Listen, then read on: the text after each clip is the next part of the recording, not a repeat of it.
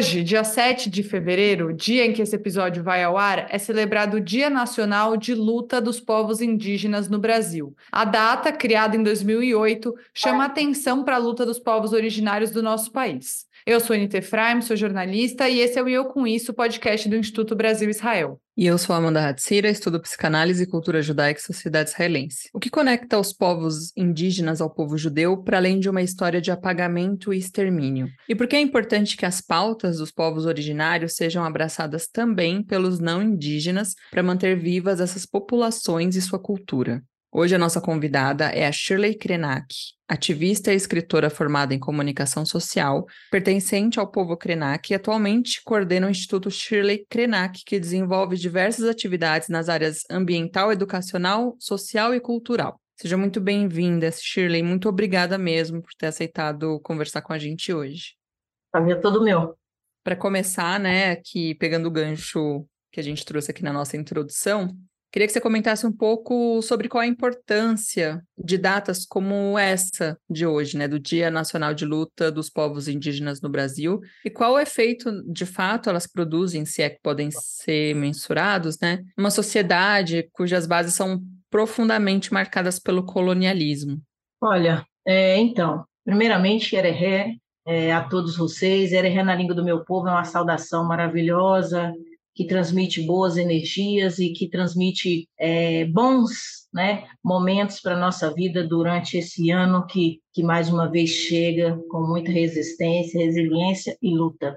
Eu acho que, não só acho, mas como eu tenho certeza, que todas as datas comemorativas que envolvem toda essa potência de relembrar e de ter em mente é, quem são os verdadeiros donos dessa terra, eu acho que sempre são, são bem-vindas, né? É, o único problema nisso tudo é que as pessoas olham muito uma única data e não um momento amplo. E aí é, traz um pouco de preocupação para a gente, né? Mas o fato de a gente já ter uma data ao qual a gente consegue, né, mesmo com muita dificuldade, é, é, comunicar com diversas pessoas nesse dia e nesse momento, já é, é uma semente plantada, sabe? Então a gente tem que ter consciência da positividade, né? que a luta para nós nunca, nunca, nunca acaba, né? Então, quando a gente acaba torna uma semente plantadinha e ela começa a dar fruto, para nós já é uma vitória, né? No mundo não só aqui da vida, mas no mundo espiritual também. Muito legal. Acho que a gente teve uma conversa recente aqui no podcast com o Michel Erlich, que é um historiador que é, coordena o departamento de história do Museu do Holocausto de Curitiba, e ele falava também sobre como a gente tem que tomar cuidado para essas datas elas não perderem um sentido próprio de cada ano. Então, a cada ano a gente pensar de novas, com novas perspectivas por que, que a gente está lembrando essa data, né? E eu também queria ouvir de você, Shirley, uma questão sobre ser uma liderança indígena. A gente sabe que no Brasil, um estudo produzido entre 2019 e 2020 2022 pelas organizações Terra de Direitos e Justiça Global mostra que a cada mês, em média, três pessoas defensoras dos direitos humanos foram assassinadas no Brasil. Dentre elas também o guardião da floresta, Paulino Guajajara. A gente sabe também do indigenista Bruno Pereira e do Dom Phillips. Então, como que é ser uma liderança indígena, ainda mais sendo uma mulher nesse contexto? Nada fácil, né? é, olha, é, dentro do, do, da história do meu povo, né, é, a gente vem sendo moldado, sabe, 24 horas por dia, em cima de uma história de muita resiliência. E Kren significa cabeça, Nak significa terra, para as pessoas que não têm entendimento do que significa Krenak. Então, é, toda vez que eu falo do meu povo, sobre a história de luta do meu povo, e explico o que significa Kren e o que significa Nak, eu estou reveren reverenciando a Mãe Terra, colocando a cabeça na terra. Então, é uma reverência. E nós, né, é, é, mulheres indígenas Krenak, a gente cresce sabendo dessa história. A gente cresce sabendo como lidar com o mundo que nós estamos vivendo hoje, diante de todas as atrocidades que meu povo sofreu ao longo do processo da colonização, né? Porque, como todo mundo sabe, o processo da colonização aconteceu pela Bahia e daí foi subindo passou pelos tupiniquins, depois veio aqui para nós, essa região aqui do leste de Minas Gerais, onde ficou mais de, de, de 200 anos o meu povo com uma luta muito grande, sabe, de resistência para não deixar os colonizadores passar, né? Então é uma história de muita resistência. E tudo que nós aprendemos é, dentro da nossa comunidade é que cada criança nasce com um dom. Tem criança que nasce com dom e cresce com dom para pintura, para fala, para dança, sabe? Então, cada cada ser Krenak vai crescendo e sendo moldado dentro da perspectiva da história de resistência do, de cada povo, né? De cada clã, de cada ancião. E o meu pai, ele sempre criou os filhos com um olhar muito amplo de levar a cultura para o mundo inteiro, né?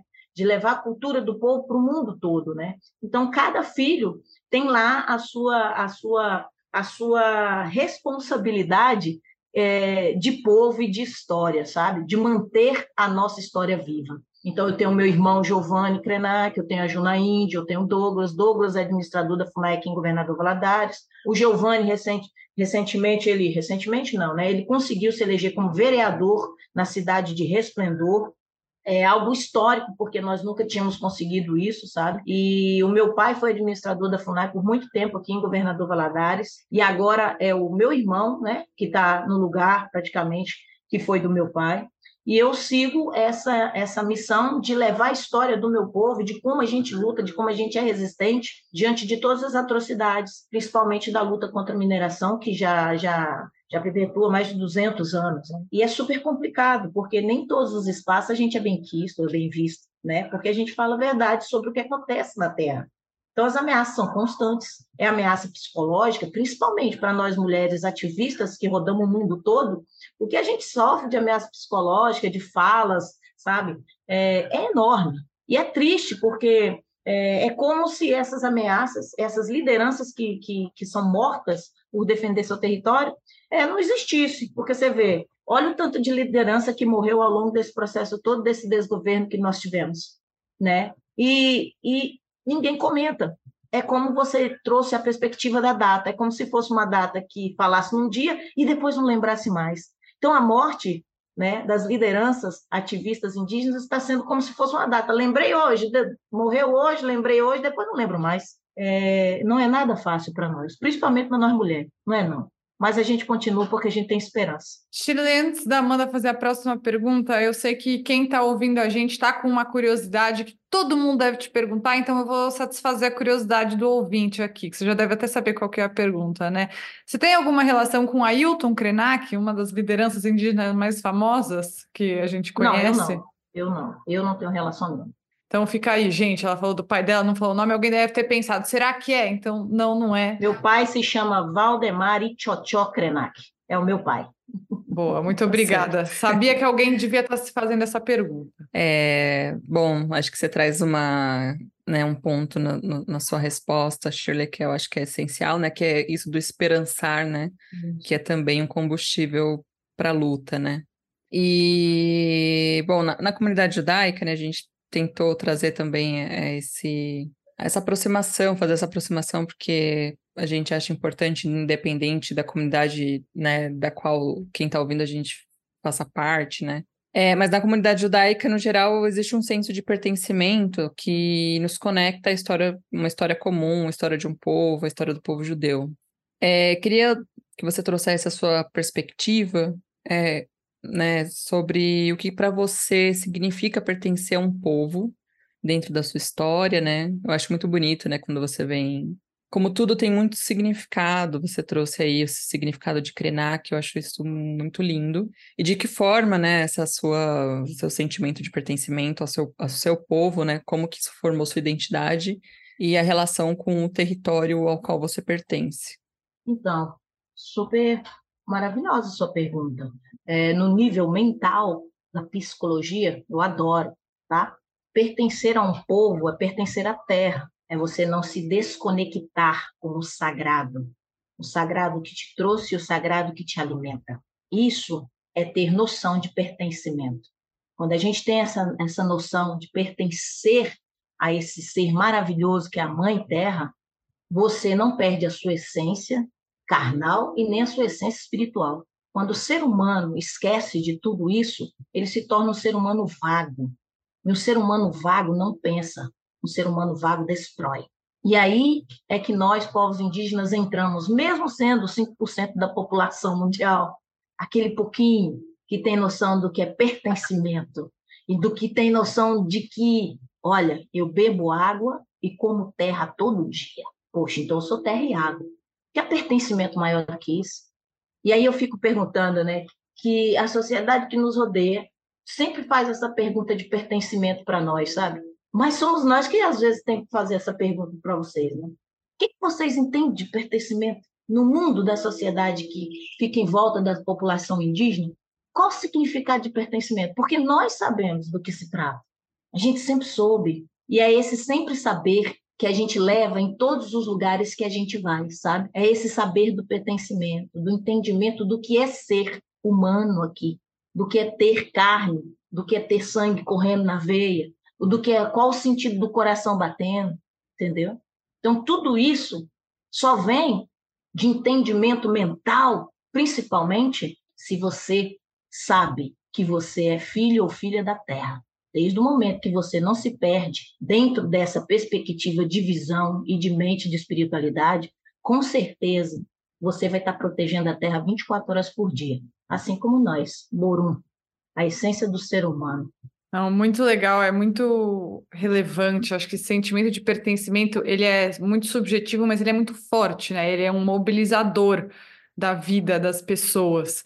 E outra coisa que acho que tem em comum é quando você fala que você pertence a um povo, vem logo um estereótipo na cabeça das pessoas que não conhecem o seu povo, né? Então, vou falar do meu lado aqui, enquanto judia. Quando as pessoas que conhecem, não conhecem muitos judeus, falam, ah, um judeu, as pessoas pensam ah, num cara de chapéu, com barba branca longa, roupa preta, sendo que ser judeu é uma multiplicidade, né? De características. Então, tem pessoas que se identificam mais com a parte cultural de ser judeu, outras com a parte religiosa de ser judeu, outras vivem esse pertencimento de ser de um povo. Eu queria ouvir um pouco de você essa parte sobre ser parte de um, dos povos indígenas, de um povo indígena na essência e de várias formas, né? Que, existe esse preconceito muito forte das pessoas acharem que ah, se tem celular, então não é indígena de verdade. Oh. Se não mora na aldeia, não é indígena de verdade. E eu acho que essa é uma similaridade, sabe? Se eu não vou à sinagoga toda sexta-feira, não sou judia de verdade. Se eu não respeito o Shabbat, eu não sou judia de verdade. Então queria um pouco dividir com você, né, essa perspectiva. Essa questão do, da questão do não ser de verdade, né?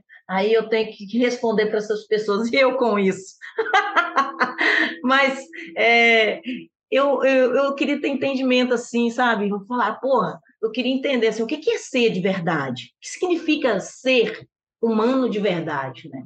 É, e, e, quando vem essa, essa, essa, essa visão para o lado de cá, que é para gente, né? Porque, pô, sou formada em jornalismo, sou formada em publicidade, fiz faculdade, mas eu ando defendendo a pele branca. Eu não perdi a essência da história do meu povo, fazendo faculdade, usando celular, fazendo podcast aqui no notebook, né? Até porque a gente tem entendimento de que tudo isso, sabe, que está vindo de forma diferente, né? Porque o mundo ele vai crescendo, as pessoas, a, a, a população vai aumentando, novas perspectivas de visões vão surgindo, né? E a gente, enquanto guardiões, enquanto sabedores de, de, do que é realmente o significado da verdade, a gente vai mostrando para as pessoas, olha, tá vendo esse celular que eu estou me conectando aqui?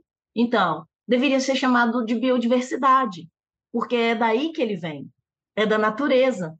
E nós, povos indígenas, estamos usando a biodiversidade de uma forma totalmente consciente e trazendo à tona uma história que nunca foi contada de verdade para o mundo. Um movimento, um sofrimento, uma luta dentro dessas propostas dos direitos humanos que nunca foi mostrada de forma verdadeira para o mundo.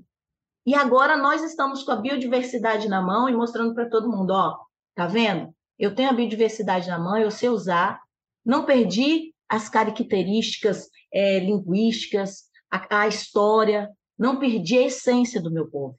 Tanto é que o meu nome na língua é Dicurnã. Dicurnã significa pessoa que não envelhece espiritualmente. Está sempre ali pronta para lutar. Agora, essas pessoas que falam, ah, mas você é de verdade? Ah, não, você não é indígena, não, seu cabelo é ondulado. Ah, você é indígena, você não parece um indígena. Então, essas pessoas não têm entendimento do que significa a verdade. É essas pessoas que se tornam pessoas perdidas em tudo que está vindo de forma muito rápida para o nosso planeta, para a nossa sociedade, e essas pessoas não estão sabendo lidar com tudo isso, elas se perdem. Então, aqueles que continuam nessa essência e nesse, nesse ato de levar adiante essa resistência do que realmente é trabalhar com a verdade, às vezes a gente é criticado. Aí a gente sofre o racismo. É isso que a gente vem sofrendo, pelo fato da gente ser diferente, ou falar uma língua diferente, ou se vestir diferente, ou fazer pinturas, né? Mas é nesse, é nesse entendimento que eu estou querendo é, conversar com vocês, entendeu? Porque é, o que eu mais escuto é isso. O que vocês trouxeram aí, eu escuto isso diariamente. Só que aí eu não dou uma, eu não, na verdade eu costumo não perder tempo com pessoas vazias, porque se eu perco tempo com pessoas vazias, é aquelas pessoas que estão querendo preenchimento, que estão querendo é, saber mais, vão ficar sem o tempo de saber. Então eu procuro trabalhar levando o entendimento do que é ser a verdade, lutando e protegendo a essência do meu povo, que é o povo Krenak. Ah, eu adorei essa postura. Acho que Postura que, inclusive, faz muito bem para a saúde mental também das pessoas. Poxa, com certeza. Ignorar, ignorar cada um que vai falar assim: você é judia ou você é indígena? Nem parece. É, é assim, nem parece. Eu escuto isso sempre. Aí eu olho e falo: será que eu vou parar aqui para ficar mais de duas horas? Ah, não, não, isso não é para mim. Eu tenho que seguir, porque eu tenho muita coisa para fazer. Depois que eu, que eu determinei isso para mim, a minha vida melhorou muito, sabe? É, o meu entendimento de seguir adiante com, com, com conversar com as pessoas melhorou bastante, porque eu sempre retrucava, perdi meu tempo lá retrucando. Falei, opa, tenho que parar com isso, caramba, porque senão tudo que a gente tem aqui de perspectiva de vida e de avanço de forma positiva, não só para o meu povo, mas também para todos os povos indígenas, não vai acontecer. Então, aí não é nem a questão do ignorar, sabe? Porque é, é, é a questão de você olhar entender que não é para você e você ir, ir seguir em frente. Sim, você falou dessa questão, né, de se apropriar dessas ferramentas também, né, e o e do celular, do, da internet, e quão importante, né, é, que os é, indígenas se tornem sujeitos, né, falem por si, porque o que tem, o que teve de é, organizações, pessoas, né, falando em nome dos indígenas por tanto tempo, né, é muito importante, né, se apropriar e fazer a voz ecoar, né, através da internet.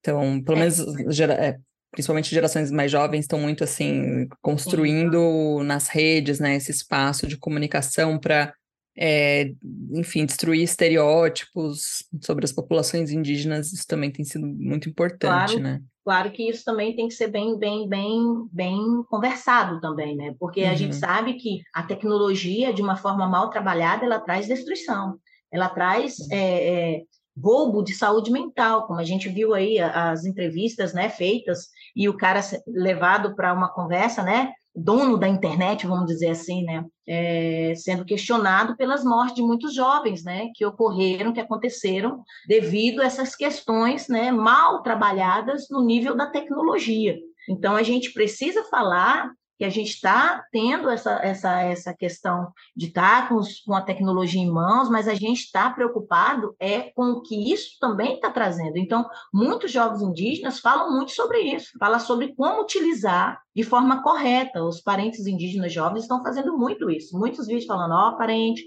tem que saber utilizar a nossa biodiversidade, a nossa tecnologia, para que não traga problemas né, psicológicos futuros para você. Então, tem essa conversa, sabe? É, é, e é super importante que a gente tenha noção da positividade que é ter a tecnologia, mas também da negatividade que ela traz se você não tiver totalmente controle sobre a situação de usar a máquina que está na sua mão.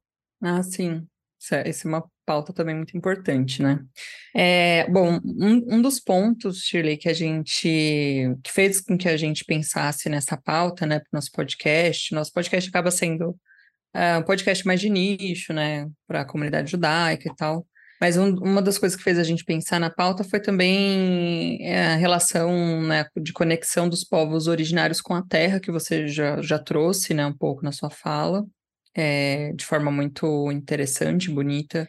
É, e o, o povo judeu preza muito, né? Pelo, pelo que entende ser sua terra de origem, né? Esse olhar para a história, preservação da memória também, olhar para o passado, né? Como algo muito importante para construir o presente, o futuro, né?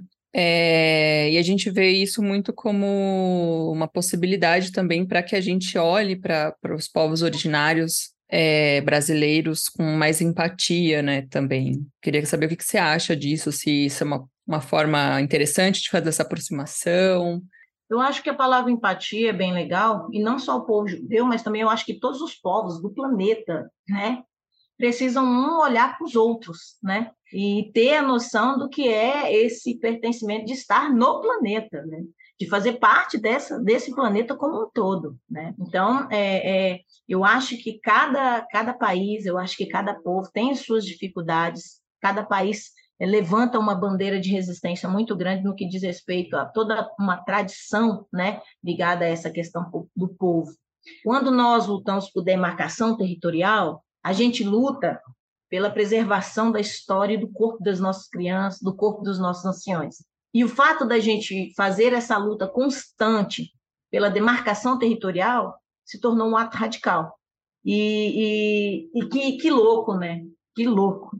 E a gente vem aí lutando com diversas ações dentro do Congresso, dentro desse espaço político, porque as pessoas querem determinar o nosso tempo dentro do nosso território um território que é originário, um território que sempre foi nosso. Meu povo sempre, desde, desde que eu me conheço por criança, antes do meu pai, antes do meu avô e tataravô, a gente conhece tudo. Meu povo sempre foi daqui. E aí vem uma, uma loucura do marco temporal dizendo, ó, vocês só têm direito a existir depois de 1988. Para trás ninguém quer saber, não. Ué, como é isso?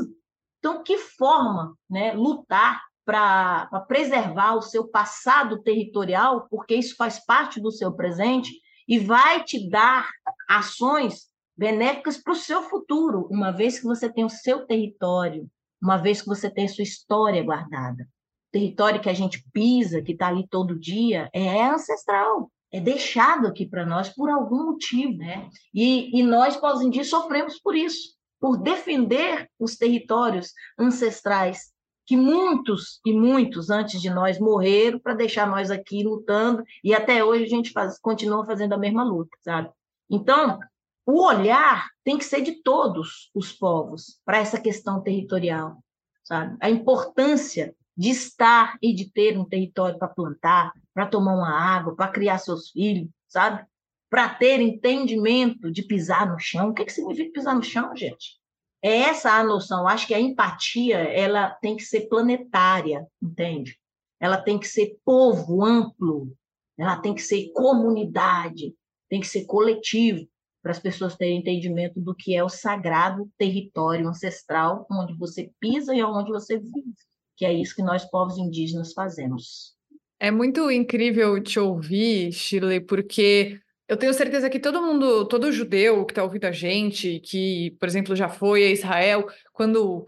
É, é uma coisa que parece supérflua, mas quando você vai até, por exemplo, o Muro das Lamentações, que é o que a gente tem de mais concreto, assim, de, da nossa história enquanto povo, da nossa cara, né?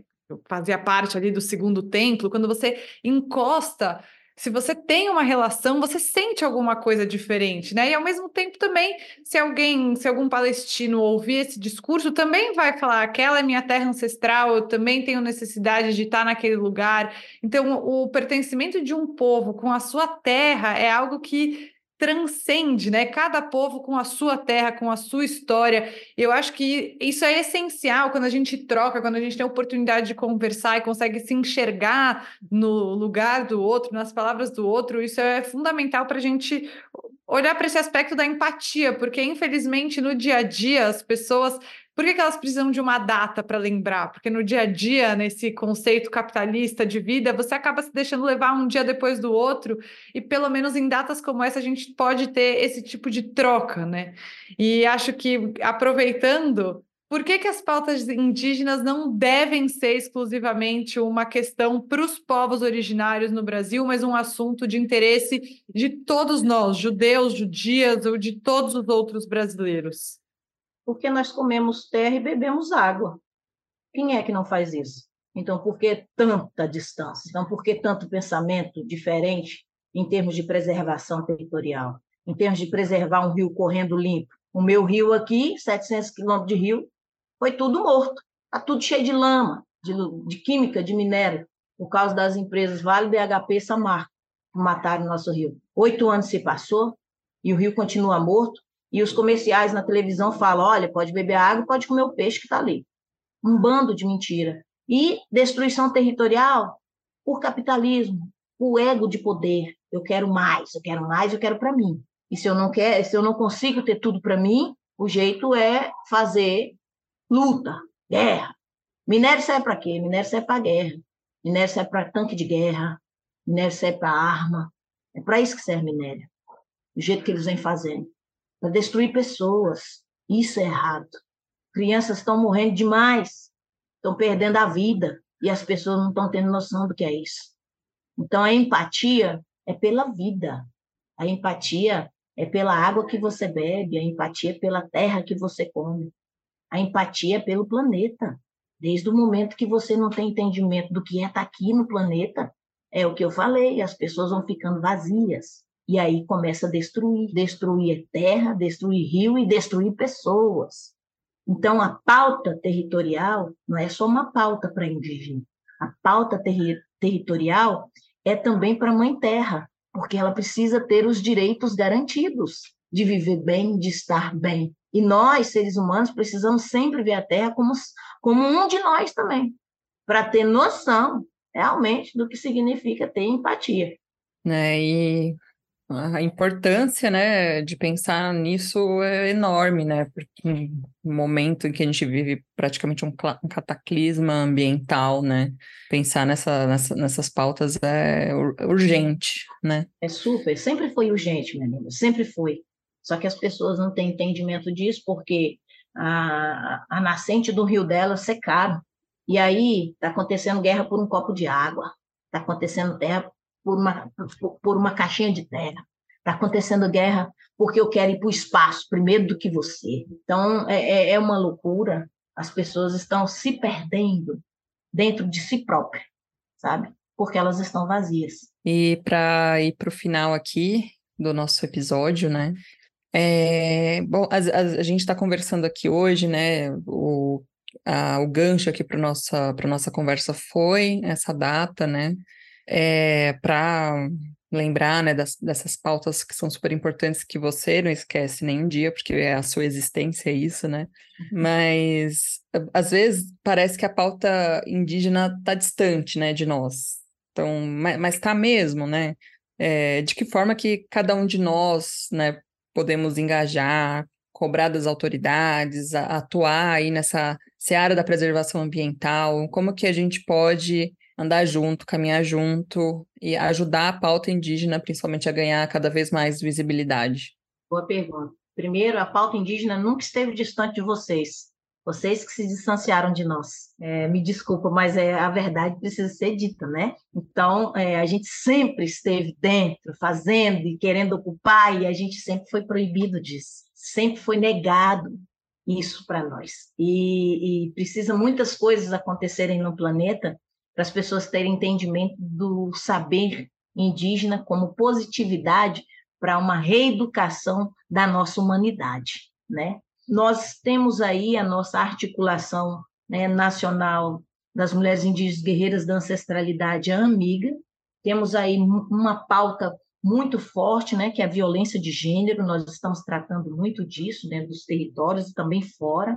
É, somos em, em, mais de 20 cofundadoras dessa articulação é, e trabalhamos também a, a, o fortalecimento e a história né, de resistência dos povos indígenas em todos os biomas, né, porque é super interessante falar que a pauta indígena não é só uma pauta da Amazônia, a pauta indígena é de todos os biomas, né, porque nós temos entendimento que se a gente destruir e acabar com todos os biomas, nós não vamos ter essa tal esse tal equilíbrio climático que todo mundo prega nas COPs, né? E que nada é resolvido.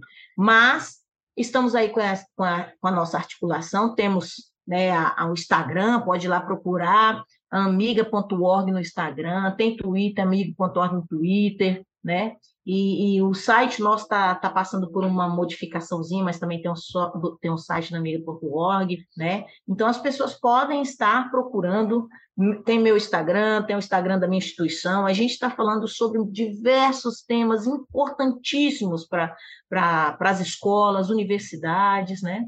Aqui mesmo em Governador Valadares, a gente tem um curso de extensão pela UFJF, né? Faculdade Federal UFJF, e a gente sempre está abrindo, né, para outras pessoas de outros estados vir participar, todo ano tem, é só seguir as páginas, né, da comunicação que eu a qual falei aqui, que vocês sempre vão estar por dentro de muitas, mas muitas ações que são pertinentes para os estudos também dos jovens, né, e das pessoas que realmente têm interesse de não se distanciar da pauta indígena. Muito bom. É muito importante não se distanciar, né? Se aproximar cada vez mais e, e, ter essa consciência que você falou, né? De saber que tudo é uma coisa só, né? Porque acho, acho que às vezes as pessoas ficam tão isoladas nas suas bolhas, é. né? E que aí não, não enxerga, né? Mas, gente, é. em 2022 pegou fogo na Amazônia, São Paulo amanheceu escura, pois sabe? É. Cheia de não fumaça. Adianta, então, não adianta preservar assim... uma floresta na Alemanha, ou não adianta preservar uma floresta no, no Chile, ou na, no Japão. Não adianta destruir aqui de uma forma grande. Né? A Terra ela é interligada. Né? Uhum. Cada espaço da Terra tem uma conexão planetária, né? no planeta que faz com que tudo isso fique equilibrado para a gente viver bem.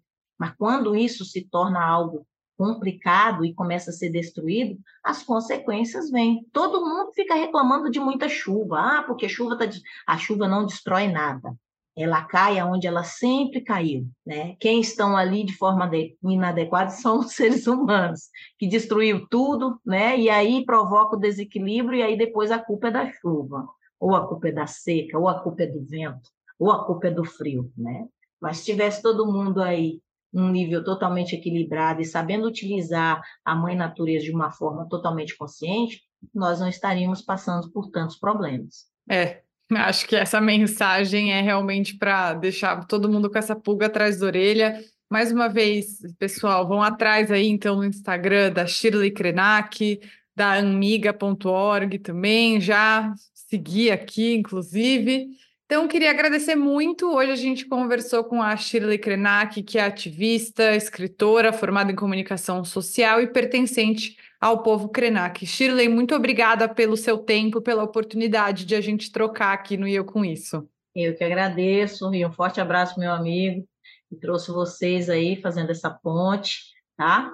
Gratidão imensa e sempre que a gente puder, a gente bate um papo legal. É, um agradecimento ah. especial ao nosso Fábio Alperovitch, membro do Conselho Consultivo do IB, que Isso. foi quem tornou esse podcast possível. Muito obrigada, viu, Shirley? E, nós, assim, estamos sempre abertos para. Eu acho que foi uma troca muito generosa, então te agradeço muito mesmo por ter compartilhado um pouco da sua experiência, do seu conhecimento aqui com a gente. Muito obrigada mesmo. Eu que agradeço. E para quem está ouvindo a gente, quiser mandar uma mensagem, é só escrever para o eu com isso, arroba institutobrasilisrael.org. Nós estamos em diversas plataformas de áudio, como Spotify, Orelo, Apple Podcast, Google Podcasts e também no canal do YouTube do Instituto Brasil Israel. Não esquece de seguir o IB nas redes sociais e até quarta-feira que vem.